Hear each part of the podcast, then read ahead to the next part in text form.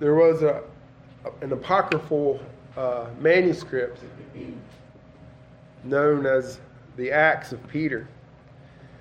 And in that manuscript, um, so it's, it's not the Bible, but in this manuscript, um, it was told that Peter, whenever he died, was crucified upside down. Um, David Helm writes that by the close of the second century, Tertullian held the same view, and there were others around that time that believed that was the case, that Peter, um, as Jesus said, he he would told him what manner in which he would die. Um, this tradition began um, that Peter was crucified, but he refused to be crucified right side up, requested to be crucified upside down. He said, if this is true, then we can say that Peter's long hoped for exaltation, his entrance into the eternal glory, came after one brief and final season of human humiliation. In the end, for Peter, heaven's inheritance was gained only after being crucified head down towards the earth. Ironically, according to the Christian faith, the way up always comes by going down. It's this inversion, attaining glory and honor, that has Peter's theme throughout, has been Peter's theme throughout. The Christian's future inheritance and our exaltation, our eternal share in the glory of Christ, will be awarded to us on the day of his appearing.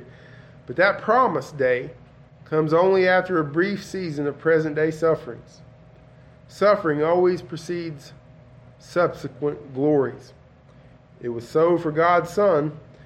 It will be so for us as well. And that really gets the theme of this whole book that we've been studying together. That Peter tells us who we are in Christ, the hope of glory that we have in the ages to come, but then tells us, but now, now is, is suffering, now is hardships, now is trials. But then will be glory, then will be exaltation, there, then will be uh, peace and, and joy. So Peter, this whole epistle has encouraged us, has exhorted us, has uh, challenged us to live for the glory of Christ, to put off temptation, to endure suffering, to endure hardships, with the by living by faith in the Son of God, knowing who he has made us in Christ, and looking toward that blessed hope of his appearing, and with his appearing our reward and our inheritance. The conclusion of the letter is no different. He sums up this theme that has been running, these two themes rather, that has been running through the whole book, the the, the now but not yet kind of uh, thought, um, and, and bringing it to a to a close here at the end. And so he gives us, and this would be the title of the message, that he gives us edicts and encouragements and expectations. So in the, there's two sections here. Besides the conclusion, there's two sections. First, there's one on submission and humility. And then there's one on resisting and being steadfast, because of the devil um, is seeking whom he may devour. And in both of those sections, he begins with an edict or a command to obey. He says, here, here's something I want you to do. Here's something that you must do as, a, as God's children. Here's a command to obey. But then he gives us some encouragements to obey. He doesn't just say, do this, but do this because of this reason. So there's encouragements there. Here's what you want. Here's what you have to do. And here's some motivation to help you um, and reasons why to help you obey. And then he closes out each section with some expectations for the future. Reasons to hang on. Reasons not to give up. Reasons to press on in the faith. Blessings to wait for in present trials. And so we're going to go through both of these, Lord willing, both these sections, and look at those those edicts or those commands, those encouragements or motivations, and, and then the expectations, uh, what we're waiting for in those blessings. So in verse number five, we find the first, um, the first command, the first part, he says, likewise, ye younger, submit yourselves unto the elder, yea, all of you be subject one to another, and be clothed with humility. So there's there's the command. There's uh, p- there's the word of God telling us that we must do something. We are under grace. We serve the God of all grace in verse number ten. But he does command us to do things. He does tell us that there are things that we must do. To please the Lord, there are things that he would have us to do. And one of these things is um, to, to submit and to be humble. So first he says the younger are to submit to the elder. And so the previous section, the Lord has placed uh, men in the position to feed the flock and to take oversight, to, to watch over, to protect, not being as lords over, or not being lords over God's heritage, but examples to the flock. Then he says um, to the younger to obey the, the elder. So the next one is uh, that, that those who are young in the church submit to those um, who who are not, and to the elder. And then he says, well, in fact, not just that, but all of you be subject one to another. Everyone have this humility about them, that there was not, there were, that, that we should all be ready and willing to receive um, correction, or to be um, to be rebuked if need be, or to be in a, a have a heart attitude of humility, not um, not being desirous of the preeminence, but to submit ourselves one to another. Not just the younger to the elder. He says, yea, all of you be subject one to another. Be clothed with humility. The uh, Greek word translated clothed um, is used most times for work clothes. So a servant would put on his um, work clothes, his, his his apron, and he would go and do his service. And so that's that's the picture that Peter is drawing here for us, that we are to put on our work clothes, put on our servants' clothes in the house of God. We're not to be wearing the um, garments and robes of a king, even though we're a royal priesthood, as Peter said. We're a royal priesthood. So why, why do we have to submit? We're an elect nation. We're precious in the uh, in, in God, a holy nation, a peculiar people, a chosen generation. Well, Peter says that is true. But what the Lord would have us to do is take off those robes, those royal robes, and, and put on these robes of a servant.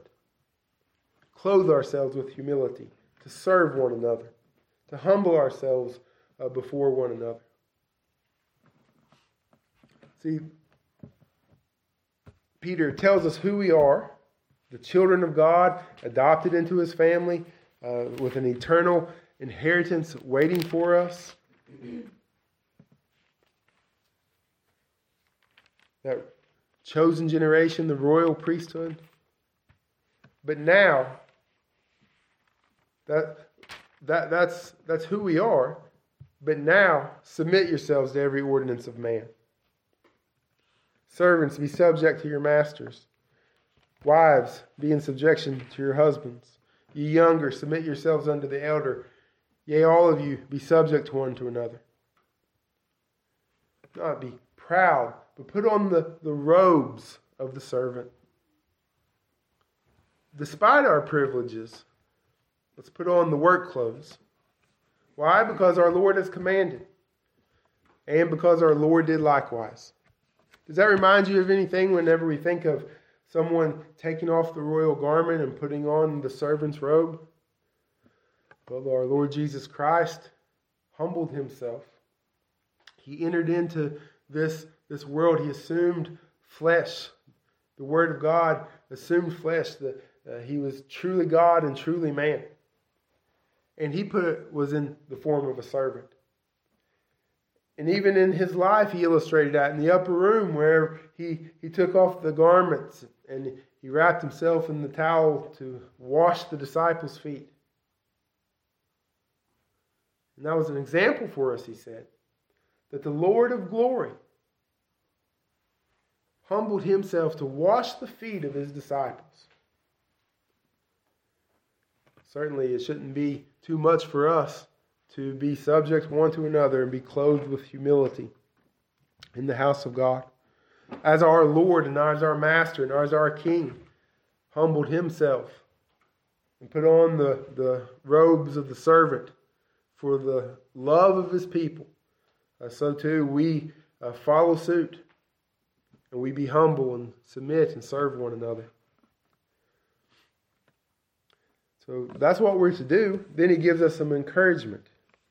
Why, why should we do this? Well, for God resisteth the proud, and he giveth grace to the humble. See, the proud thinks highly of themselves. A proud person thinks very highly of themselves, and they want other people to think highly of them too.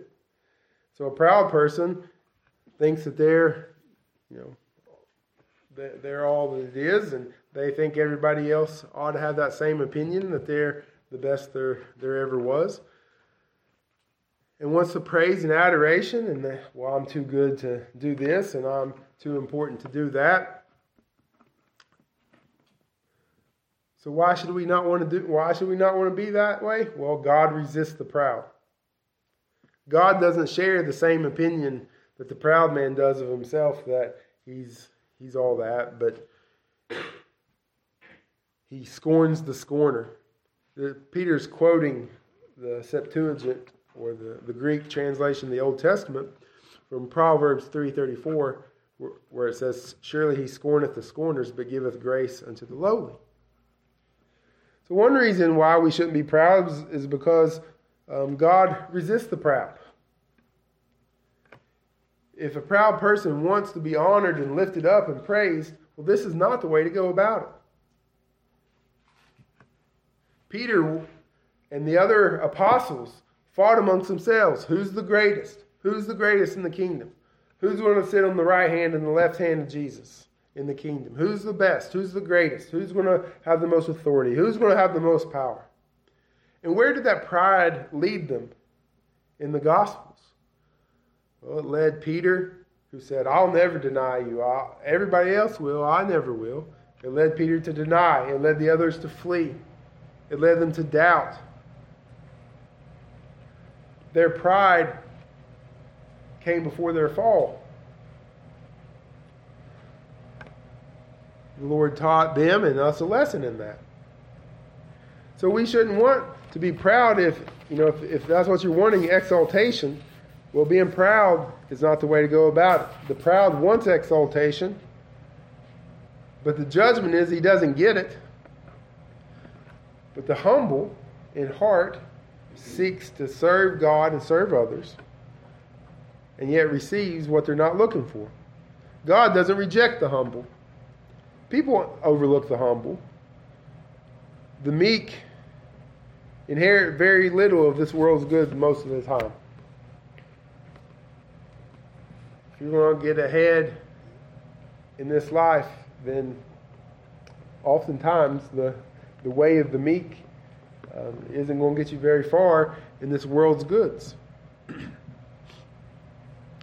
But the meek shall inherit the earth, Jesus said. God giveth grace to the humble. You receive by being brought very low. You receive exaltation. You get lifted up by going low. In James four, James says these very same things. In James four, starting verse number five. "You think that the scripture saith in vain, the spirit that dwelleth in us lusteth to envy? But he giveth more grace. Wherefore he saith, God resisteth the proud, but giveth grace unto the humble. Submit yourselves therefore to God. Resist the devil, and he will flee from you. Draw nigh to God, he will draw nigh to you. Cleanse your hands, ye sinners, and purify your hearts, ye double-minded." Be afflicted and mourn and weep. Let your laughter be turned to mourning and your joy to heaviness. Humble yourselves in the sight of the Lord, and he shall lift you up.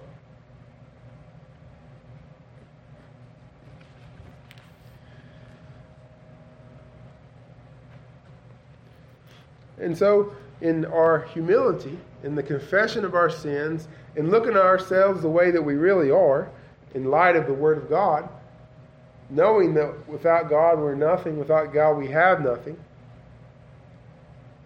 we humble ourselves before His mighty hand, and He gives more grace.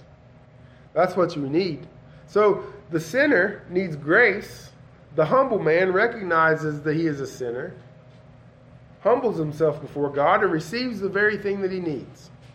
The proud man needs grace, but he wants to be blessed based upon his works and receives the judgment. So that's a motivation to humility. Grace, God's grace. That's motivation to humble ourselves and to serve one another. The glorious grace of God. Well, here's the expectation. Verse six and seven, humble yourselves therefore under the mighty hand of God, that he may exalt you in due time, casting all your care upon him, for he careth for you. So submit to God. We can submit one to another because God told us to.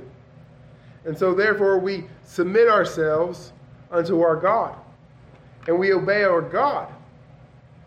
And because God says, I want you to serve one another, we can say, yes, Lord, yes, my master, my king. I will serve you by serving others. And we humble ourselves before God under his mighty hand. Not the mighty hand of the government or the mighty hand of uh, of some pope or, or some religious leader, but the mighty hand of God. Knowing that only God is almighty, and only God is all-powerful, and only God is holy and pure and righteous of himself. And because we have received grace from the mighty hand of God, we bow down ourselves before the mighty hand of God, and not to be crushed or destroyed or to be forgotten. What happens in this world if you humble yourself before a mighty person? Well, sometimes they will crush you, or take you captive, or or abuse you, or just pass you aside. But for us to humble ourselves before this mighty God is the way to be lifted up, the way to be exalted, the way to glory. The way to glory and honor is to humble ourselves and to serve others, to be a servant. Because he will exalt us in due time. All those blessings that we have in chapter number one, the living hope by the resurrection of Jesus from the dead, to the inheritance incorruptible, undefiled, and fadeth not away, reserved in heaven for us. That trial worth more than gold that we'll, find, we'll get at the return of Jesus.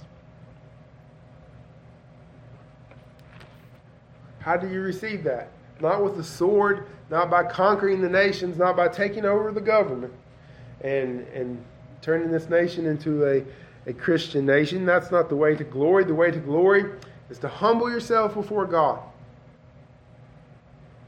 to confess your faults, confess your sins, and he will lift us up. So the way up is down. When we do it? In due time. Not our preferred time, not a quick and easy time, but the right time and the best time. Right on time. He will lift us up. So it might be decades of trials and service and humility, but in due time, the perfect time, the right time, uh, the Lord will exalt us. So for, for this time upon this earth, we live in, in trials and sufferings, but, but we look to the Lord. We trust God to exalt us because he cares for us. We trust God that humility is the way because he cares for us.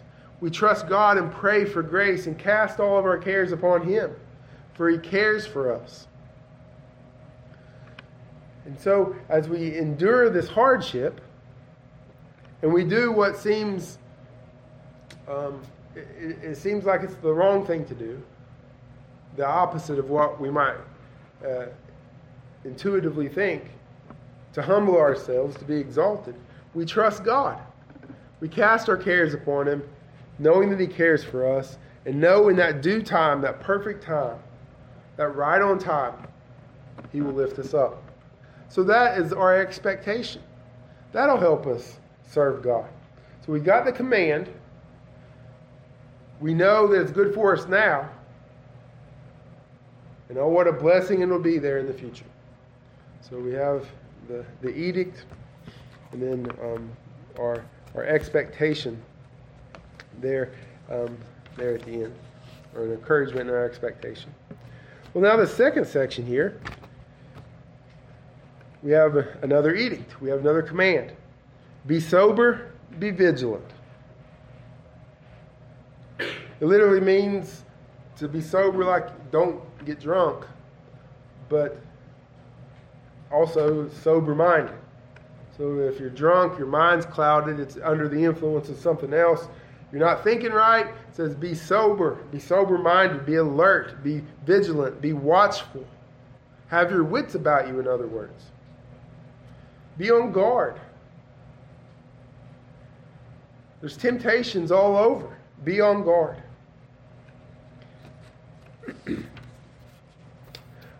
There's something psychologists call uh, ego depletion.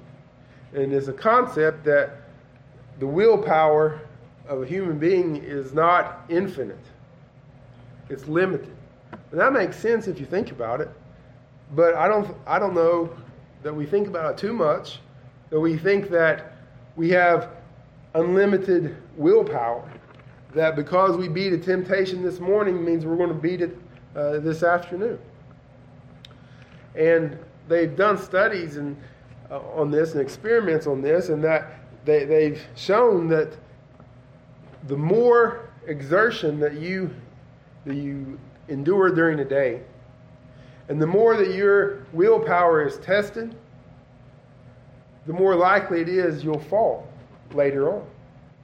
There was one test where they took some college students and they made them fast. And they brought one group of students in and they had some chocolate chip cookies baking. And they gave these students all that they wanted. This one set, they could eat as many as they wanted. Well, the other set come in and they can smell the chocolate chip cookies, but they were only allowed to eat a plate of radishes. So here they were hungry anyway, so they're physically not up to the task. And then they had to smell that chocolate chip cookie, but then could only eat radishes. Well, they endured that for a little while, and then they had to go do a puzzle. And they had to work on this puzzle, and the trick was the puzzle was unsolvable. It was a trick. It was a trick puzzle, so you couldn't solve it. And they were supposed to just work on it and finish it. Well, the group that ate the cookies lasted on average for twenty minutes before they gave up. They worked on it, worked on it, worked on it. And, but the interesting part about that is the ones that had their radishes, on average, only worked on it for eight minutes. And they, when they were doing the, the studies on that, that's what had happened. They had used so much of their power, their willpower and so forth, to resist the temptation of the uh, of the of the cookies. They just didn't have the strength to to do that puzzle. They didn't have the determination. They they just they were wore out. So, so what does this have to do with with with the Bible? Well, I think just knowing ourselves, right? Knowing ourselves is being on guard, being sober, being vigilant. Having your wits about you, knowing some things about yourself. Think about the disciples where they were there in the Garden of Gethsemane with, with Jesus. And Jesus says, pray. And what did they do? They fell asleep. He said, you need to pray so you won't enter into temptation. And they fell asleep. And he told them, the spirit's willing, but the flesh is weak. If Jesus had asked them to pray with him early in the, you know, on the other end, after a good night's sleep and a big breakfast, and says, "We come and pray with me," they, they'd been fine. But there, after a long day, in the, the cool of the night, dark outside, praying, they just couldn't keep their eyes open. The flesh was weaker. And and we we see that the scripture tells us to pray. Jesus said, pray, lead us not into temptation. So, so what we need to do is say, you know what? It's better not to enter into temptation at all, rather than to try to fight it all the time. Be sober, be vigilant, be on the lookout. So what does that mean? Oh, well, that means when you're tired and you're hungry, be on the lookout, be on, be on guard against um, the sin of harsh words towards other people. Right? It, it, isn't that the truth? Are you more likely to to to snap at somebody whenever you're you're hungry and you're tired, or whenever you're full and well rested? Well, they have they have a new word for that, don't hangry, right? What's that tell us? That tells us our flesh is weak. So what does that tell us? Whenever we know that situation is, well, we need to be on guard, and not say not say, well, that's just the way I am. No, be on guard. Because when did the devil attack Jesus? When was his temptation? After forty days in the wilderness of fasting, when the flesh was weak. So this is just one example by which we can be vigilant. Because if you were going to attack somebody, when would you attack them? I would attack them when they were weakest. I would attack them whenever they were um, you know, more susceptible to being attacked and defeated. So when you're under a lot of stress, when you're sick, um, when the flesh is weak, when you've got a week coming up that from sunup to sundown, you're going to be busy, busy, busy. And you say, you know what? I'm going to be stretched so thin, this would be the perfect opportunity for Satan to come and, and just lay a, lay a hold on me. Be vigilant then. Pray. Be looking about. That's what, that's what Peter is telling us. Have your wits about you. Why? Because your adversary, the devil, as a roaring lion, walketh about seeking whom he may devour. So that that's a pretty good encouragement, I think, to be sober and to be vigilant. So that's the command, be sober, be vigilant. Why? Because there's a lion out there wanting to, wanting to eat you to shreds or rip you to shreds. Resist him. He's a real active adversary. Resist him. Resist him. And so when he does come, and I, and we can't make him stop, when he does come, then you'll you'll be able to see it. God has given us the intel. He has given us the faith. He has given us the weaponry. We know his stratagem. As the scripture tells us, we know his strategy and his plans, how he operates. We know ourselves that we are weak, and without the, the grace of God, um, we are uh, we would surely fall. So resist. Don't just give in. Don't say that's the way I am. Resist. Whom you resist, steadfast in the faith. Stand fast in this faith.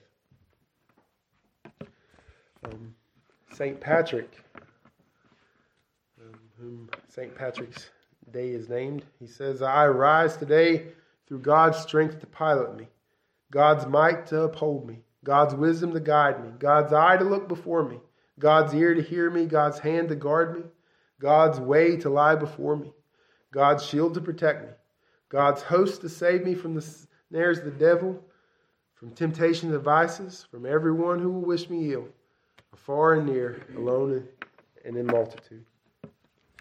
God will protect us. And so that's an encouragement to, to fight. And he, he goes on and said, the same afflictions are accomplishing your brethren that are in the world. And it's not just you. You're not alone. We're not alone. There's a, uh, the, the the kingdom of God is out um, in the in the world. There are brothers and sisters who suffer and go through the same problems and types of trials that you go through. You are not alone.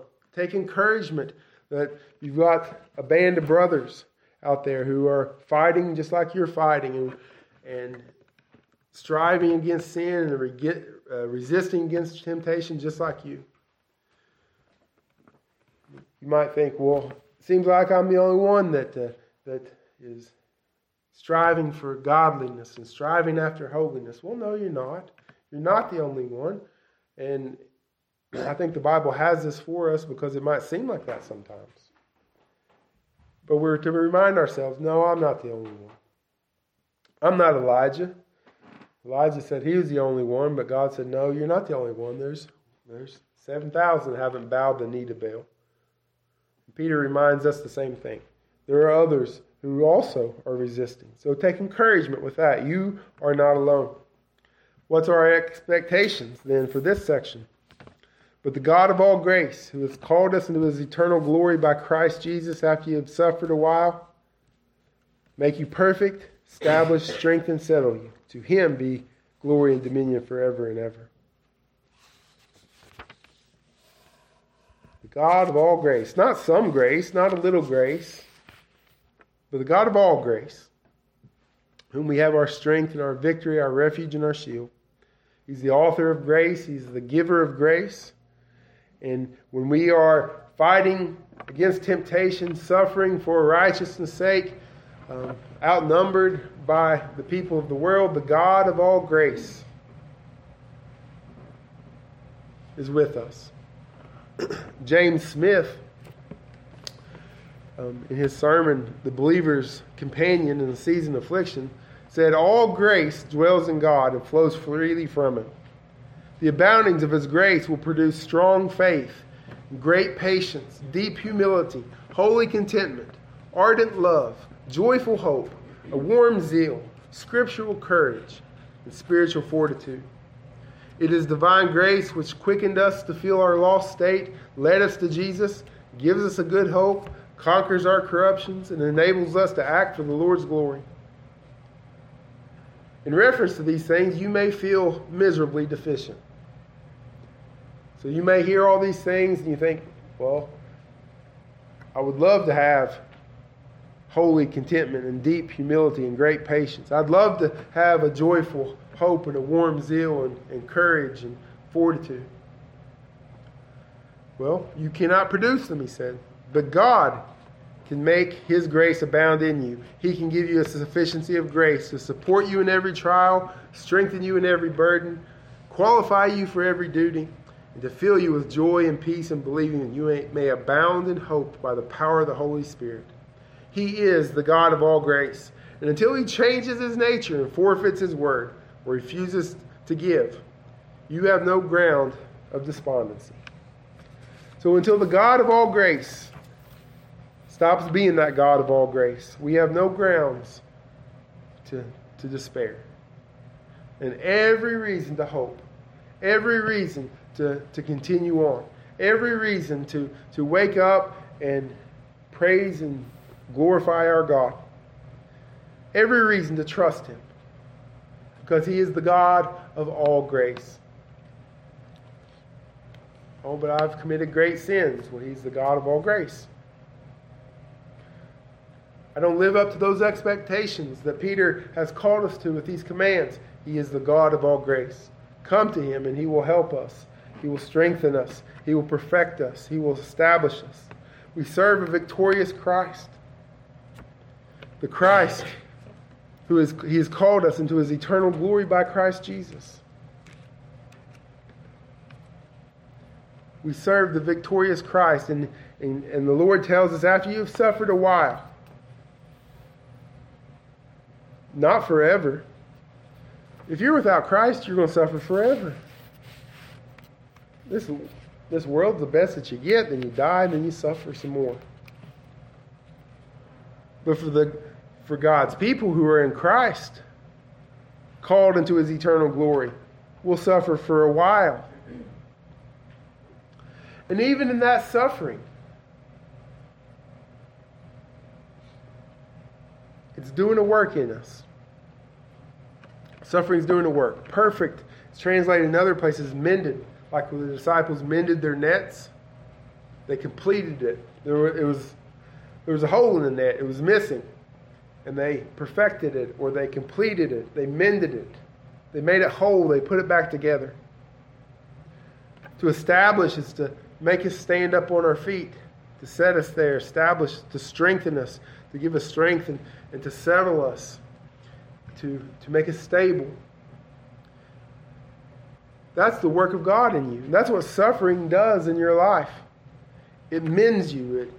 It, it, God uses it to make you whole, to, to make you more like Christ, and to strengthen you, to establish you, to settle you in, in, in the faith.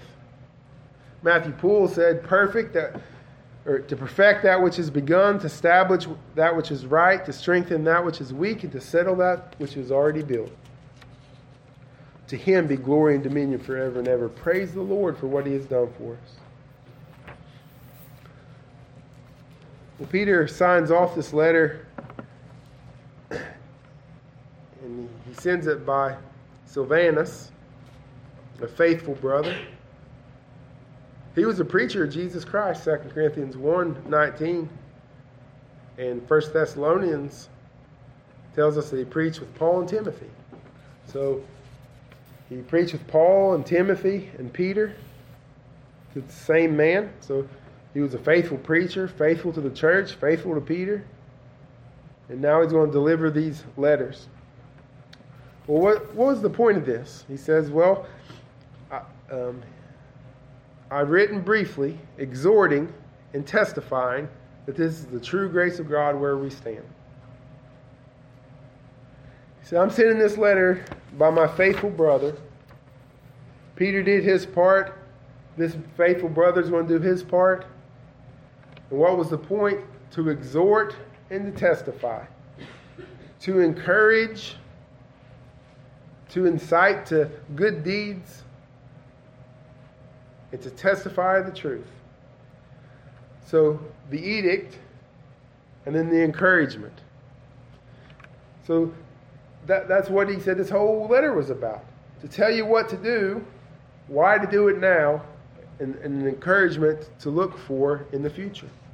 He told us to be holy as God is holy, to gird up the loins of our mind, to love one another, to desire the sincere milk, to abstain from fleshly lusts, to submit to the ordinances of man, and to be subject to our masters, and, and to have one mind, having compassion, to be piteous, to be courteous, to sanctify the Lord in our hearts, to be sober, to watch unto prayer, to be vigilant, to have fervent charity. All these things he has told us to do. Exhorted us unto godliness, but also testifying, bearing witness of the grace of God and the blood of Jesus Christ and salvation by God's sovereign grace. He testified of election. He testified that Christ suffered for our sins, the just for the unjust. He testified that we will be, um, uh, we are saved and cleansed by the, the blood of Christ, that we are born again um, by the grace of God, by the incorruptible seed of the Word of God, that our sins were bore in His own body on the tree, that we are, by His stripes we were healed, that we have been returned to the great Shepherd of our souls.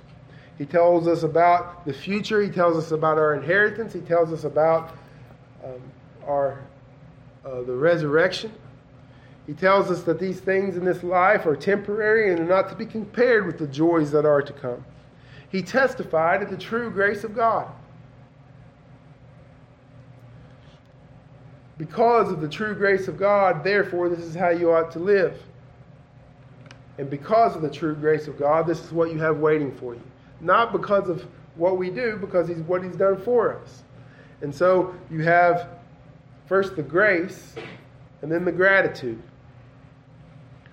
the grace for in Christ Jesus our Lord that we receive by faith, everlasting life, and then the gratitude because of that. This is what I want you to do. So he exhorted us, and he testified the true grace of God, that grace wherein we stand.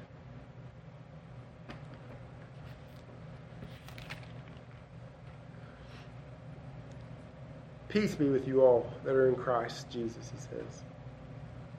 A peace from God, a peace that is given in Christ. This peace is what Peter leaves us with.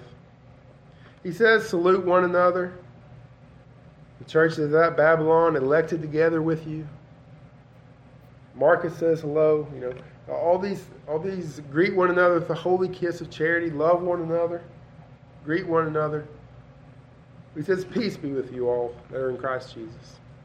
Isn't that something?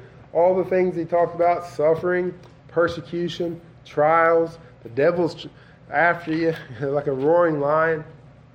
You got wicked men in the government.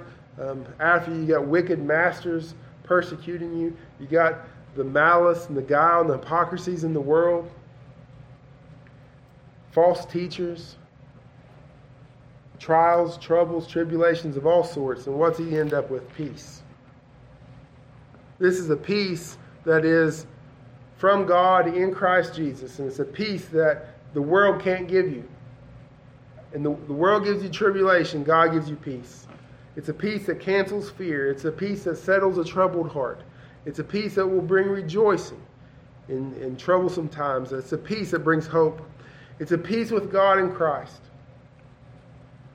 It's peace with all that are in Christ Jesus. It's a gift of God. It's from the God of all grace. It's what our God who loves us wants us to have. It's what our Father desires in the hearts of his children, for us to be at peace. It's what it's the blessing of humility. It's the blessing of being in Christ. Peace in a troubled world.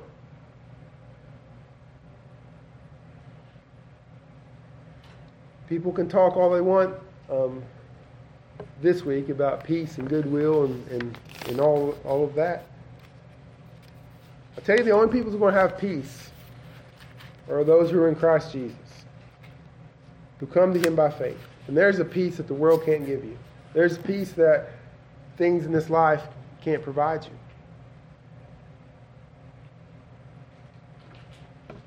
And that, that's what this letter is about. To the scattered strangers, the pilgrims of this world, walking through uh, a, a, a land that, a foreign land run by the people of the world and the system of the world, you and I can have peace. We can have a holy joy, enduring the trials, obeying God for the blessings that he gives us now, and looking towards those expectations to come, uh, where we'll receive all the blessings God has promised us in Christ Jesus.